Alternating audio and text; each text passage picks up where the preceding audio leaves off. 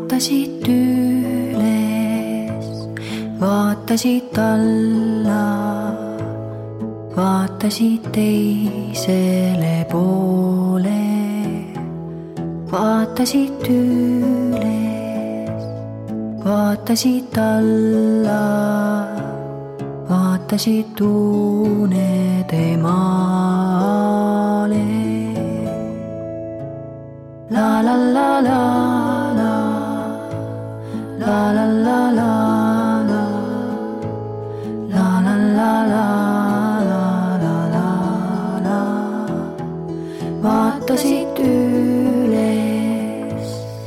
vaatasid alla, vaatasid unede maale. tere ööd! siin on kirjanik Epp Petrone ja minu sa unine sõbranna ja tütar ja jutukaaslane Maria. Ja Maria ja Peeter Pikkerpuu minu kaisus. ja tema on ka meil siin kaisus. ja meil on plaanis hakata rääkima midagi vana aja juttu, vana aja lugusid. aga ega meil täpsemat plaani ei olegi.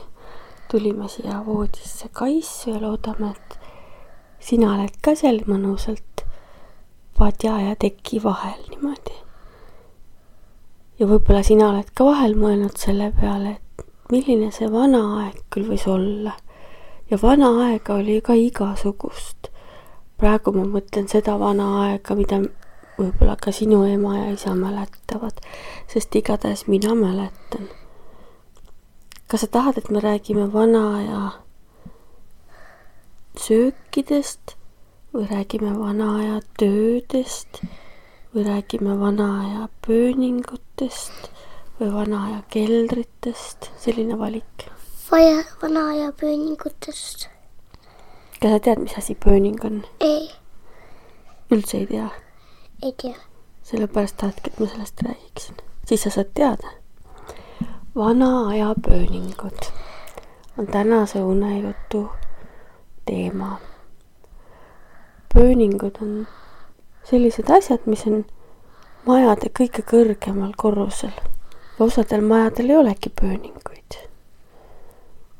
pööninguid. näiteks meie majal, kus meie praegu elame, on niimoodi, et lõpeb ära.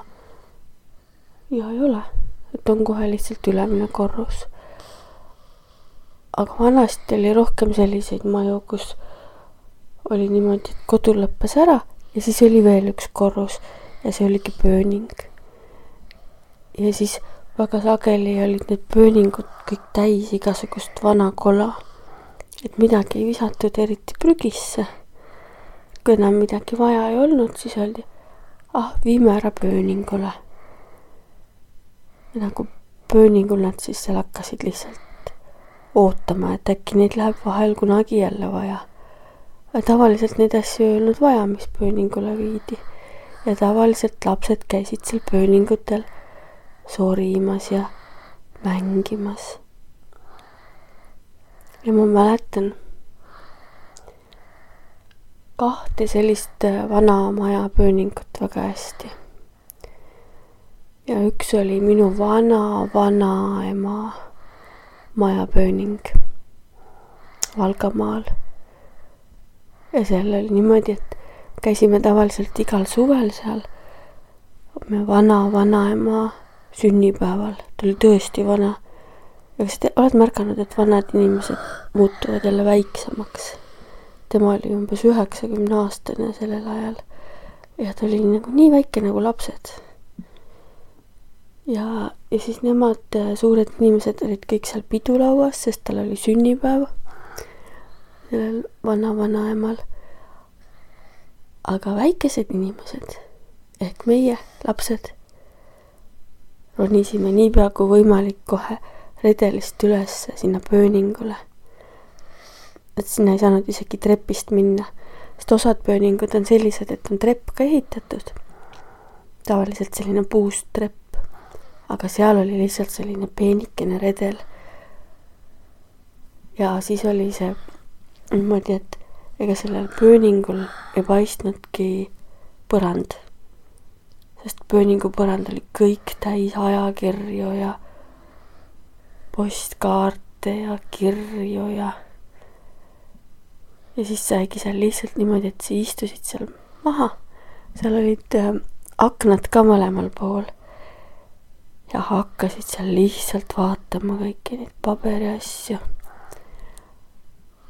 sest et sellesama vana-vanaema vend, tema oli kunagi olnud raamatukogu hoidja seal Valgamaal. ja siis tema, siis kui algas sõda, siis äh, oli niimoodi, et ta tõi kogu selle raamatukogu raamatud sinna pööningule ja siis need äh, olidki seal mingid vanaaegsed raamatud, sest et siis sõja ajal muidu võisid ju raamatud hukka saada, aga siis oli seal nagu üsnagi metsa sees see maja ja siis viidigi sinna. ja siis nad olid seal peidus. juba see sõja, sõda läbi, aga siis algas ju see nõukaaeg, mäletad see, nagu Seltsimees laps filmis oli. Ja siis ka ikkagi need raamatud olid salajases mul tuli praegu meelde, seltsimees laps filmis oli pööning.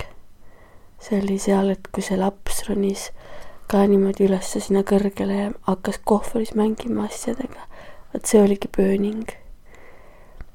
ja siis meie siis sellel suvistel aegadel, kui me seal külas käisime, mängisime siis ka nende pööningu asjadega ja vaatasime, vahel me mängisimegi raamatukogu, aga vahel mängisime kunstinäitust sest seal oli hästi palju vanaaegseid postkaarte.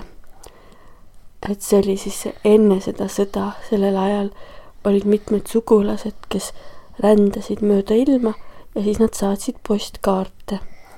ja need olid väga ilusad vanaaegsed kaardid. ja siis me panime neid erinevat moodi näitusteks. Ja siis üks väga eriline mäng seal pööningul oli ka see et me püüdsime seal kasse, meelitasime kasse. sest seal majas elasid üleni valged kassid. ja nendel valgetel kassidel oli pööning üks põhiline koht, kus nad elasid. Nad niimoodi oskasid sealt pööningult niimoodi hüpates alla tulla. Ja siis vahel olid pojad ja nad olid äh, sellised hästi omamoodi nagu natukene angoorad, nagu sellised karvased kassid. ja enamik neist olid üsna arad, kartsid inimesi. aga ma mäletan, et äh, üks kassipoeg oli hästi usaldav. Tuli meie juurde, et see oli ühel suvel ja tal olid helesinised silmad. ja siis meie papa, sellesama vana-vanaema poeg, minu vanaisa, see papa, kes on loomaarst, tahtis ka seda kassi siis vaadata, et me ronisime sealt pööningult alla selle kassipojaga. ja siis ta vaatas kassi ja ütles, et see ei ole päris tavaline kass. see kass ei kuule mitte midagi. ta on kurt. ja siis ta rääkis meile seda ka, et kui loom on üleni valge, siis tal on sageli mingisugune selline probleem. see on nagu geenidega seotud selliste, ütleme siis looma sünniga kaasa saadud sellised erinevad omadused ja, ja kui tal on valged karvad ja helesinised silmad, siis tal on, kas ta on kurt või pime või midagi, tal on peaaegu alati viga.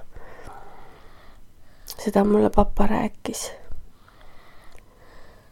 ja meil hakkas nagu nii kahju sellest kassist. ja meil oli, noh, me te-, me tegelikult olime nii armastama hakanud seda kassi, ja siis me hakkasime tookord nuiama, et võtame selle kassipoja endale. et viime ta endaga kaasa. ja me saimegi selle kassipoja endale. Võtsime ta sealt pööningu kassiperest endaga kaasa. aga sellest ma räägin mõni teine kord. pööningu jutte on mul veel aga ma arvan, et nüüd ongi just paras aeg magama jääda. võta näiteks see valge kassipoeg endaga unenägudesse kaasa ja vaata, mida sa temaga seal mängida saad. Nüüd sa tead, mis pööning on. head ööd. ja järgmistel korral räägin sulle valgest kassipojast ja mis temast edasi sai. Vaatasid alla, vaatasid teisele poole, vaatasid üles, vaatasid alla, vaatasid unede maale. la la la la la, la la la la.